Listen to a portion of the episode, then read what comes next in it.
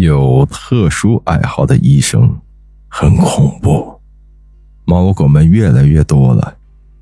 我得意的看着宿舍里这些正在玩耍的小生命。我是一个喜欢收养流浪猫狗的人，这样做已经很多年了。流浪的猫狗一般都是被遗弃的，以前也许它们中的很多都曾经是主人的掌上明珠。有些猫狗是自己走失了，主人还在时刻盼着它们回家。有些猫狗是犯了不可饶恕的错误，比如打碎了一个几万块的花瓶，或者咬伤过人。但无论什么样的猫狗，到了我这里都会开始一段新的生活。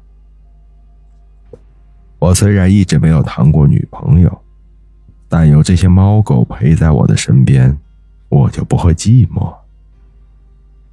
这么多小生命是很昂贵的，他们每天的吃食开销就是一笔不小的数目。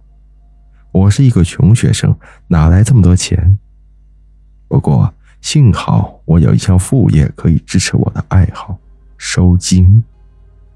如果谁家的小孩总是不停的、没来由的哭，或者整天过度活跃、一刻不闲的捣蛋，父母家人感觉招架不住的时候，可能就需要收精了。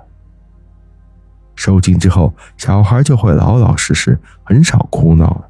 当然，只有高手才能做到这一点，一般的收精者要收上很多次才能有效。我收过精的小孩，父母从没找过我第二次。我只收两岁之内小孩的精。太大的小孩来找我，我会告诉父母去医院，或者建议饿着不听话的孩子一顿。每收一次金，我赚的钱就够我和这些猫狗吃上许久的了。赚小孩的钱来养活猫狗，我自己高兴，猫狗们开心，家长们也满意。对这样的生活，我很知足了。只有那些被我收过金的小孩子。才是受害者。每次我为一个小孩受精，其实就是带走了他的命数，以后他会很短命。